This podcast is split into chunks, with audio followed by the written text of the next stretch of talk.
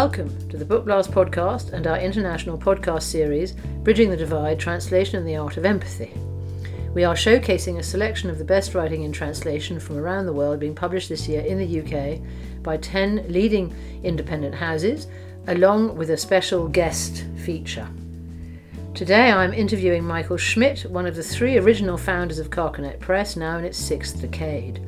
Carcanet is a leading publisher of modern and classic poetry in all the Englishes now spoken and written and in translation. This interview is being recorded via Zoom during the COVID 19 lockdown. Good afternoon, Michael. Thank you for coming to be interviewed. Tell us a bit about your background. You were born in Mexico. How did you end up in Manchester? Uh, born in Mexico in 1947 uh, from a father who was born in 1892. So I feel very, very, I have a very long route going into the 19th century. Um, I was educated in Mexico and then in the United States. I went to Oxford, uh, having dropped out of Harvard.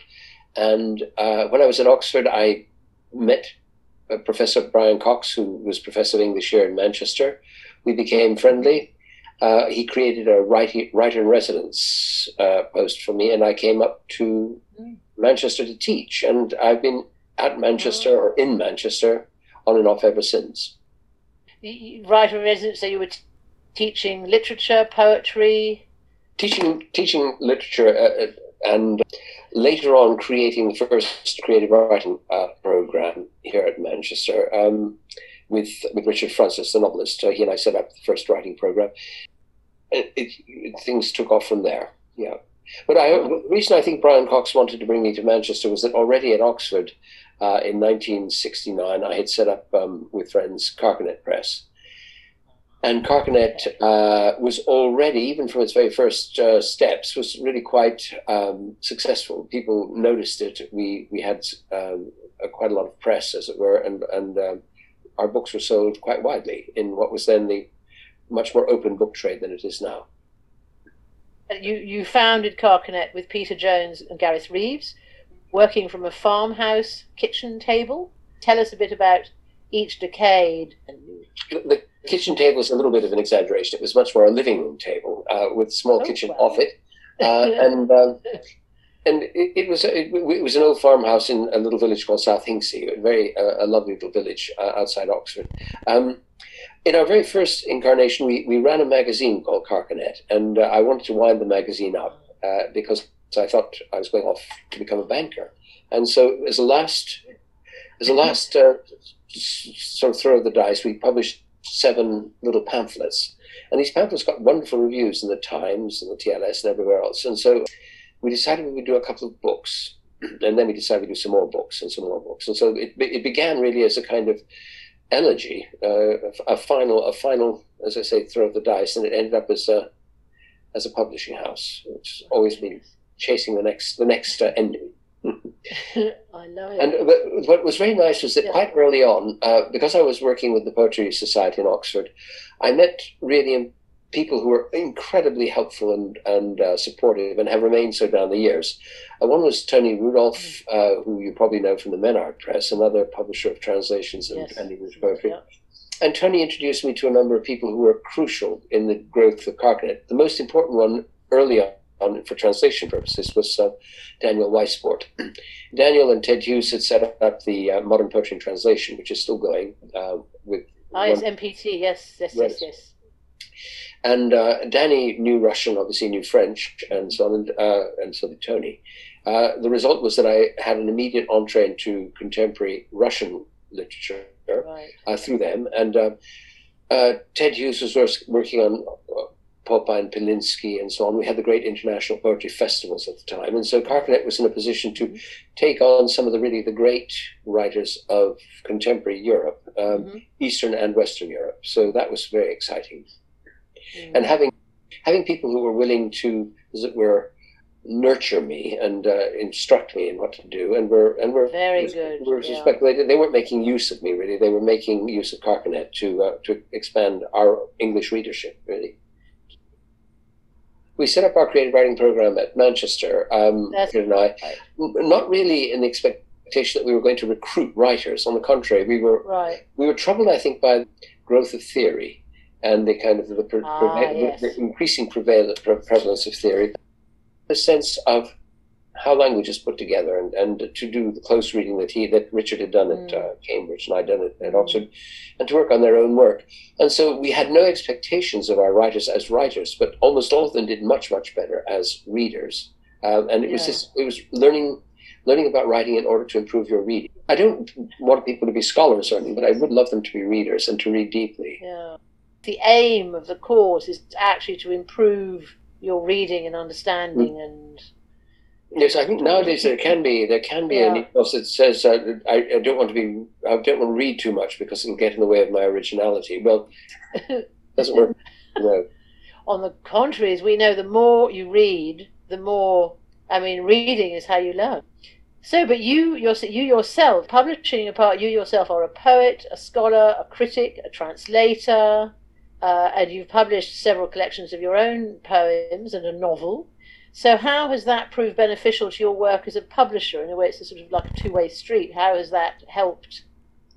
Yes, I think um, uh, I can't imagine life otherwise. I can't imagine. I mean, I, I love reading and I love poetry more than more than almost anything else. But I can't imagine having uh, had a career in which I didn't do all those things. Uh, they all they all join up one way or another. Yeah. If, but I, I mean, I'm bilingual. Obviously, I learned Spanish first and learned English second. so you translate, I assume, obviously from From, from Spanish into English, and I, In- I out of- to go the other way, but less successfully. right. Um, but also, uh, you know, we, we, I read Latin at school and learned to translate some from Latin. And uh, I think when you want to understand a poem, uh, the best thing you can do with it is to translate. First of all, read it aloud, as, as Deborah Graham said, and Indeed. translate and see what you can do with it. persistently passionate advocate of fine writing and translation throughout your career, what, in your view, makes a good translation and what makes it last? Uh, I think a good translation has to stand apart from the thing it's translating. I think you can't, I think the translations that try and get too close are almost always distorted by the original language. And I think if you're translating into another language, you have to respect the the sinews of that language rather than try and bend them around the uh, uh, contort them around another. So when you take, say, Pope translating Homer, he's translating Homer into couplets. He's translating him into the idiom that he is most most capable of, most brilliant in, and he's finding solutions that that work for the English that he writes in.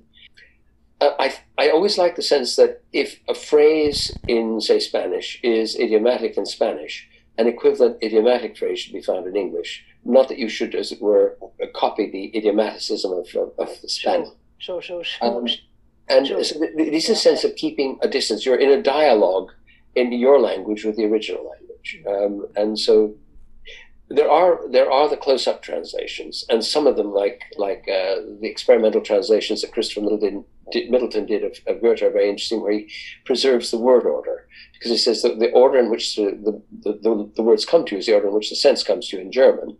Uh, it's totally alien to to English, of course but it makes you understand all the time that you're reading a translation. He did, in a sense, to, to prove a point. And a, a lot of experimental translations are a lot of fun because they try and disrupt English in the direction of the original, but they don't, as it were, Ah. kowtow to the in a kind of a slavish way. They're they're doing something inventive with English. But it as- needs, but that's good. But it needs to work because if you hear the original language behind the translation, it, you don't want it to sound stilted. But on the other hand, certainly you can play games. Yes, There's that argument: of how far do you translate and localize it into English or Hmm. not? And as you say, experimental. That's something else. But experimental, though, wouldn't sound stilted, for example. well, experimental can sound very stilted, but in a very creative way. In a creative we- way. I'm, a bad translation sounded stilted, and it's like somebody's wearing clogs on a wooden floor. That's not Mm. right. Whereas some, it's like Oh, modern jazz or something.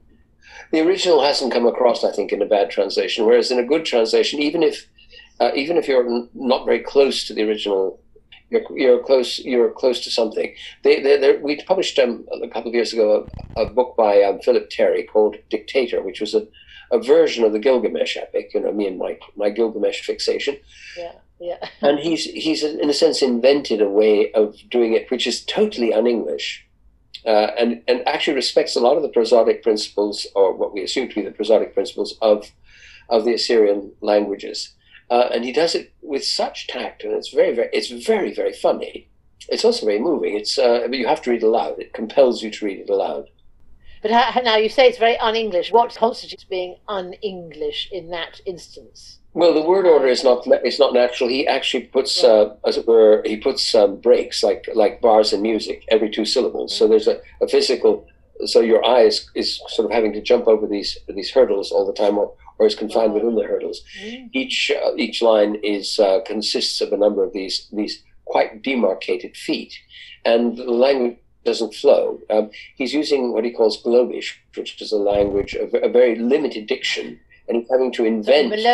Globish, globish, globe-ish. It's kind of universal English, which is a very ah, yeah. a reduced okay. diction, uh, and you have to invent ways of saying things that where the word itself does not exist. It's it's a wonderfully playful thing to do. Yes. So why why then does literary translation have an important role to play in our changing world, and how does it, it help us increase our empathic capacities? I wonder. Well, I wonder if it does. I, I, mean, empathy is one of the things that I that I distrust in poetry. When you when you when you have the uh, when you have the the reporter nowadays saying you know, your your cat has died, how do you feel about that? And you have to get the feeling. This this notion of empathy. Yeah. It seems to be pretty obvious. The cat has died and somebody's disturbed. You know, to, to oh, bring yes, the tear, is, to bring yeah, forward the tears is is. Uh, I, I think they must get points on the BBC for making people cry or, or eliciting tears. Um, yeah. But uh, I, I, think what translation, to be quite frank with you, translation interests me most for what it does for the translator and the translator's language and what it does for other writers' language and other serious readers' language. Readers opening up their minds or ways of. Well, uh, the, the, the, what opens up your mind with poetry is the language of the poem. And a good translation gets some of those aspects of the language and opens up the mind with those aspects of the language. Um, I don't know, uh, when you read, say, Geoffrey Hill's uh, Pentecost Castle, he is the only poet in English, I think, who's ever got the actual feel of Lope de Vega's um, stanza form. And if you read if you read Hill's uh, Pentecost Castle, there are moments at which you could be reading Golden Age Spanish lyric poetry. And that's something wonderful. That has brought you something that you would not have otherwise. The poem is a very passionate poem. It's about religion it's about uh, love. And those those are obviously empathic things, but what you're getting from the poem, as well as those things, which most poems give you one way or another, is this new resource for your ears. You hear in a different way.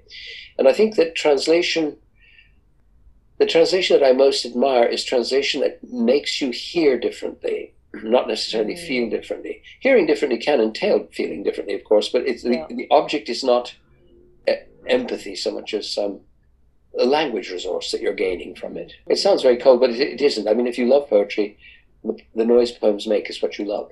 Uh, publishing poetry is a tricky business. Your list comprises collections by established English language poets, new editions of work by deceased writers, and newcomers on the scene. So tell us about five of your lead titles in translation and what makes each one quite so special. You have a remarkable list. Well, um, I suppose the very first major translation we published was by Daniel Weissbort himself, a translation of the poems of Natalia Gorbanevskaya. She was a, mm-hmm. a Russian dissident poet who was held in a Soviet mental hospital. We published the poems, we published a transcript of her trial, we published uh, an assessment of the trial and of the poems by a, a, a wonderful British um, psychoanalyst. Mm-hmm. That book had a tremendous impact, I think, on both on us because it was very, very widely reviewed and, and very successful and much talked about. But also on her, I believe it led to her being released from prison. So that was that was the first book, and the translations, some of them are extraordinarily beautiful. It was a time in which we were publishing other Russian translations. So there were uh, Geoffrey Thurley's translations of the Russian poet Yesenin, which I still regard as one of our most beautiful books um, of translations. But I think he disowned them, and uh, and his family disowned him or something. And shortly after that, we also published um, translations of Mayakovsky by Edwin Morgan. Edwin Morgan took Mayakovsky and he translated him not into English, but into not into standard English, but into Scots. It, it's very very hard to read. It's wonderful to read them aloud if you can if you can manage it. And I remember uh, C.P. Snow reviewing them in the Financial Times and saying, "I find Professor Morgan's translations of the Russian uh, almost as difficult as the Russian originals, or no, marginally more difficult than the Russian originals. I think he said. Right. So those are there are, there are, some of the books we published. Uh, later on, uh, in fact, about I think three or four years ago, we published um, James Womack's translations of Mayakovsky in a book called ah. Mayakovsky.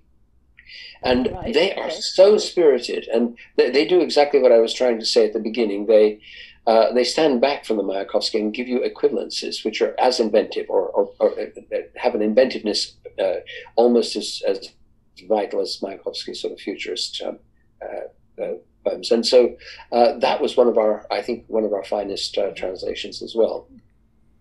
But you published some wonderful French, but they're dead French, dead French poets. You have rather a good line in.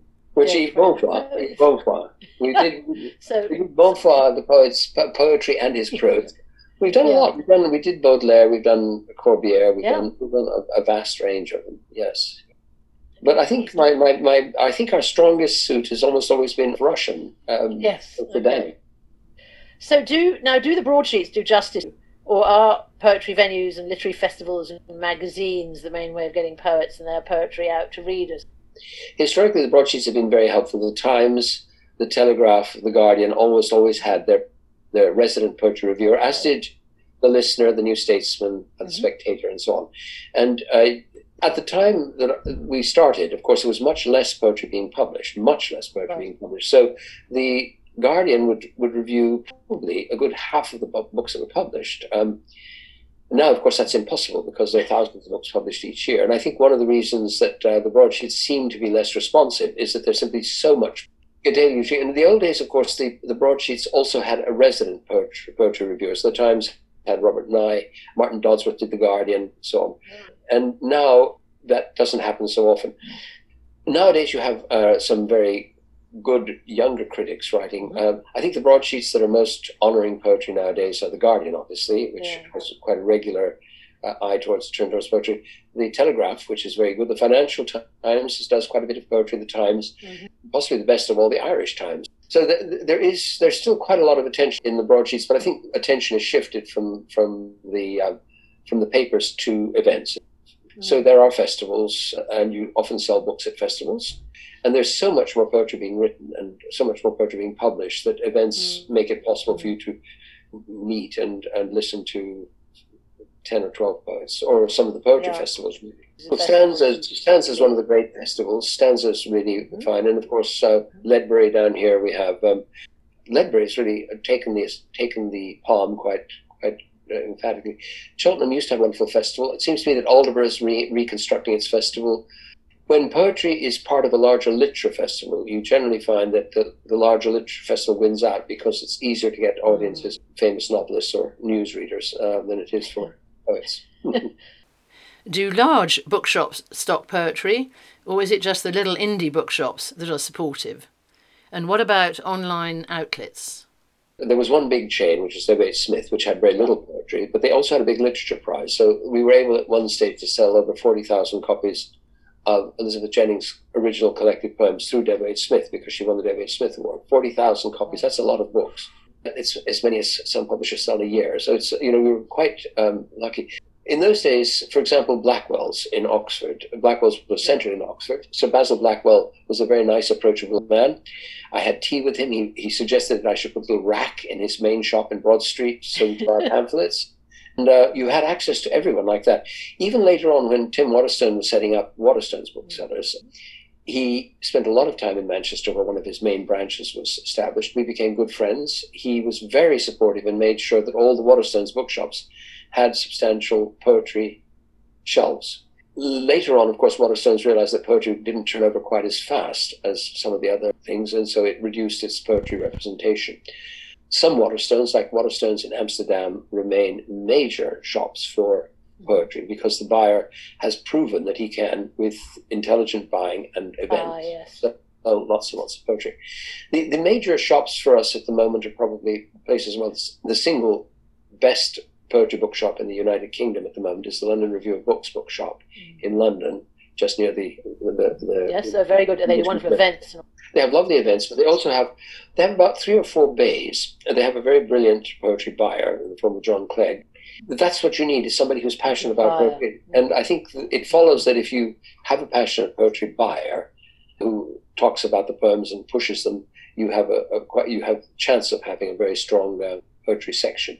But in the old days, we could we could always depend on selling into the smaller chains and so on. Now it's very very hard to, to penetrate uh, Waterstones. The independents, of course, are wonderful, but there's so again so much product, so much poetry product is yeah. seeking so little shelf space that it's very very hard. But some of the wholesalers are very responsive. The, the big other problem nowadays is with the death of the is the net book agreement, which said that everyone had to be able to uh, acquire books at the same discount. But nowadays, for example, yeah. a, a, very big bookseller can say to you, "We will not carry your books unless you give us fifty-five percent discount." Yeah. There's a lot of discount. It it beggars the poor um, author as well because the the author's royalty is halved when it when the discount goes over fifty percent. There is tremendous pressure from the retailers uh, on the publisher, the publishers themselves. We do find that Amazon is a, a wonderfully uh, neutral selling ground. All of our books are available on Amazon, and anybody who wants to buy a Carcanet book can find them there. We tend to, to curse Amazon for various reasons, but uh, one thing is true: it's probably a quarter of our turnover. So, and of course, during COVID, it's uh, possibly more than a quarter. Crucial. George Steiner, the, the great Franco American literary critic, essayist, philosopher, novelist, and educator who wrote extensively about the relationship between language, literature, and society. Tell us about your friendship because he, he, recommend, he, he recommended books to you, he, he was a friend, he was a mentor. I mean, what, what was he like? George Steiner started uh, contributing to PN Review, um, the magazine that I run. Uh, yeah. And PN Review is, I think, the thing that I love most in the world, um, apart from my grandchildren, of course. He started writing for PN Review major essays about uh, about literature. He, he wasn't that attentive a reader of poetry. He was more of, a, I think, he was more interested in in the resistance of poetry, if you like, poetry, resistance of power, resistance of pain, resistance of other things. He was a very good reader, and he was a very great reader of uh, the classics, and he brought that same kind of intelligence to bear on the things that he read in the, in in the present. I think history weighed very heavily on him in a, in a way that made him read read things into context rather than away from context. He was he was very scary in a sense, very delightful, very very intelligent and always keen to engage. He was always good at being argumentative. So he was, he was quite a, a tonic. the last time I met him, unfortunately, I, he, he mentioned a, a, set of lectures that he'd delivered and that hadn't been published. I said, "Oh, you should send them to Carcanet and let me consider them." And he said, "I did send them to you. You rejected them." No recollection of doing this, but uh, I felt particularly sort of sad at myself, really. Poetry is your your thing, but tell us a little bit all the same. You you have published other prose you at one point you published quite a lot of fiction and quite a lot of fiction yes. in translation, and you pulled back from that. Yes, I had a very good uh, fiction reader, Michael Freeman, mm-hmm. and he decided that we should publish not only new fiction.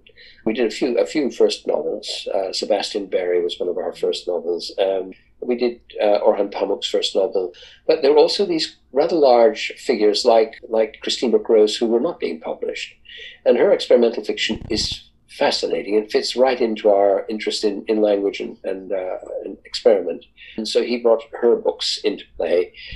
We discovered that the work of Laura Riding had not been republished, and Laura Riding was still alive, and so we worked closely with her on republishing her her body of work. And so there was uh, quite a lot of quite a lot of fiction that we did, uh, translated fiction. We had a wonderful uh, relationship with Stuart Hood. Stuart was quite a character. He was involved in the war in Italy in the hills with the partisans. Il Partigiano Johnny.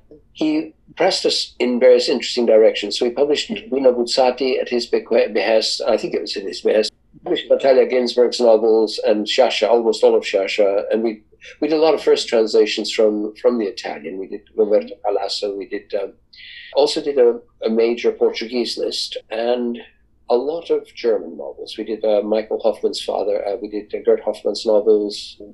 We, we did a lot of German fiction. Again, helped there by Michael Hamburger, who was a great uh, reader of, of, German. He was one of our, our main advisors at the time.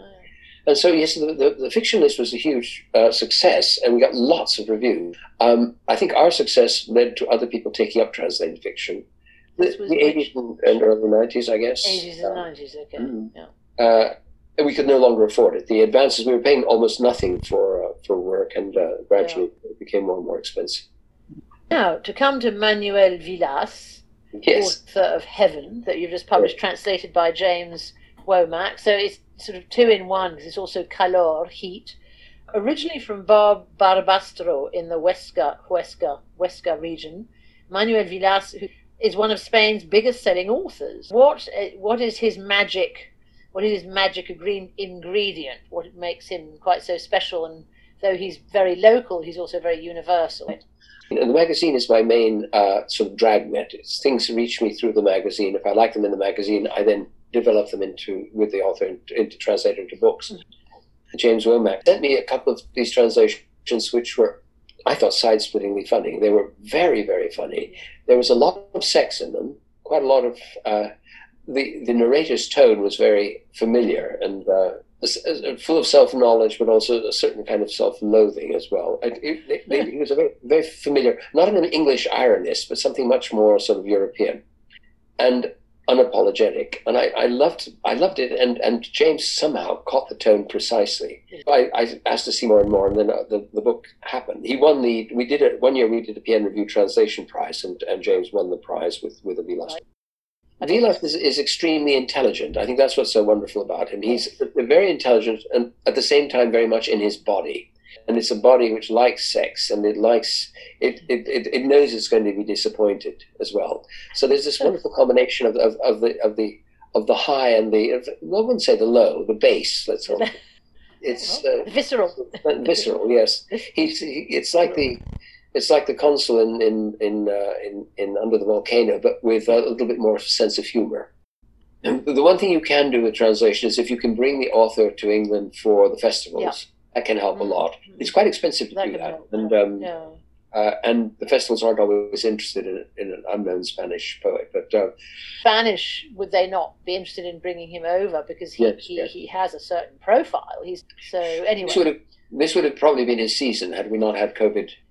Tell us, because that tell us a bit about PN Review then. How often is it published? Mm-hmm. But for the listeners, you know, who might maybe mm-hmm. be interested in checking out PN Review.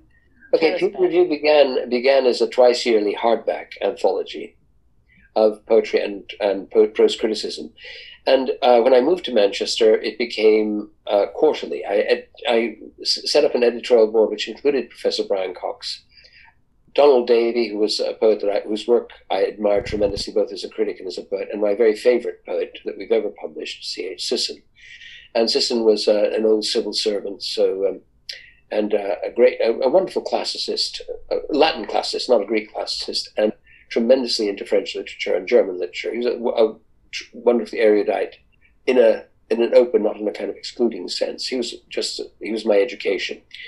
Uh, they joined me on the editorial panel, and we published. This is when I think Steiner joined us, probably because of Donald Davie's presence there.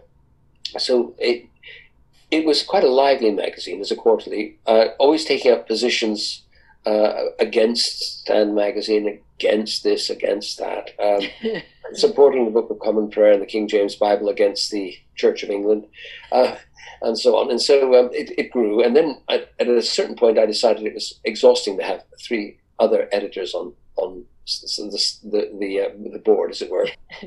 I decided to celebrate them each with a with a, a special issue and uh, to ask them to, to, invite them to retire so that I could do a special issue about them. We we then started publishing every two months, and for the last uh, for the last um, I guess forty years, we've been publishing six times a year. We just published our 250 50th issue, um, and what I love about it is that it is able to respond to things. So if I get if I have a new enthusiasm mm. I don't have to wait a year before it appears in a book, and I'm tired of it. Yeah, I can I can publish while while I'm still quite hot with excitement. And also, if you're having a fight with somebody, or if you want to settle a score, you always have your editorial to do it with. Or if you're trying to celebrate somebody, you know, or or, or welcome a new arrival on the block, a new publisher, a new magazine, or whatever. And so it's a it's a wonderfully responsive tool, but also a place where you can you know, you can follow your own lights. There's quite often one reads there are sort of wonderful spats. Well, yes. is perhaps not the right word. Recently, actually, it's one of your poets you've just released. What is it? Red dress. Rebecca Rebecca what? No, it was, to, to do, it was to do with Instagram poetry and the way in which Instagram poetry uh, was uh, was gaining ground and was actually uh, and now of course with people like Rupi Kaur has taken taken over all the poetry tables. I think a lot of younger writers imitate the kind of easy uh, uh, self revelation and, and response of, of, that, of that kind of poetry. So, who would be in your dream book club? You mean which people? Writers, which people, which which writers all arguing or loving, arguing with each other, loving each other's books, poetry, fiction.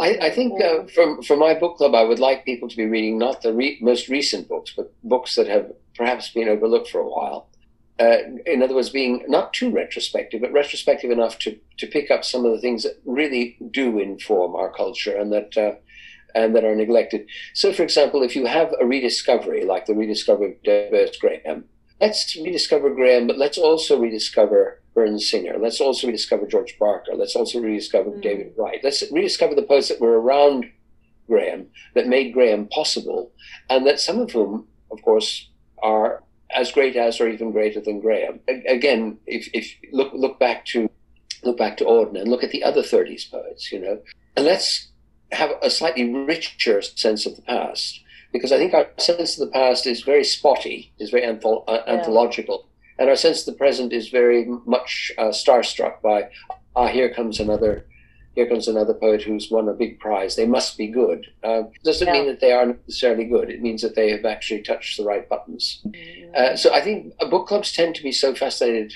The ones that I, I have tried to join and, and have, have tried to stay with, but haven't very successfully, tend to be very uh, keen on the present. And I, I, if there was a little bit more of the past yeah. mixed in with the present, it would be a richer, a richer mix. Love people who are hungry to read rather than people who know it all already. So it's, it's fun to oh, yes. making discoveries. What are some of your leading women poets, past and present, who you'd well, like to we, flag yeah. up? We have a, a, we have over the over time developed a more and more uh, astonishing list of women poets. I think now probably 35 or 40 percent of our poets are women, and probably 70 percent of our sales come from those poets. The first major woman poet, or major in terms of sales, woman poet that we picked that, that joined our list was Elizabeth Jennings, and she uh, she has gone on selling oh, yeah. for ever since. Among the Americans, obviously, we have quite a, a strong list with Louise Glück and Jorie Graham and uh, and uh, a tremendous number of, of, really good good American writers. Among the Irish, we have a very strong list with, led by Eavan Boland, uh, including uh, Martina Evans uh, and well, there, there, there are lots. Um, and our, our British list includes, of course, Sinead Morrissey uh, and uh, Tara Berg, and, it's slightly invidious to mention some and not to mention others. Uh, Sasha Dugdale. We, we have a lot of younger women, uh, Jane Yeh. I mean, it's, just, a, it's a wonderfully varied list. There's no, what I love about Carcanet is that there's no school uh, of Carcanet poets, male, female, gay, or otherwise. Um, each poet seems to, to, to navigate by their own by their own stars. Mm. So you can't really reduce it to a, a, a, sort of formula. It's not a kind of movement. It's uh, it's something much much different. It's a galaxy, mm. and in translation as well, of course.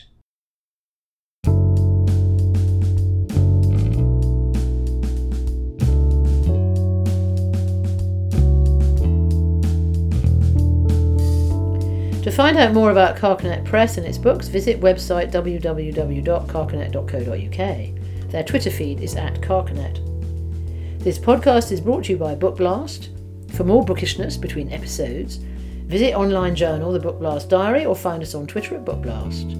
Special thanks to sound editor Rupert Such, theme tune composer Edward Campbell, and to publisher Michael Schmidt for taking the time to be interviewed and thank you all for listening to this week's episode of the Book Blast podcast.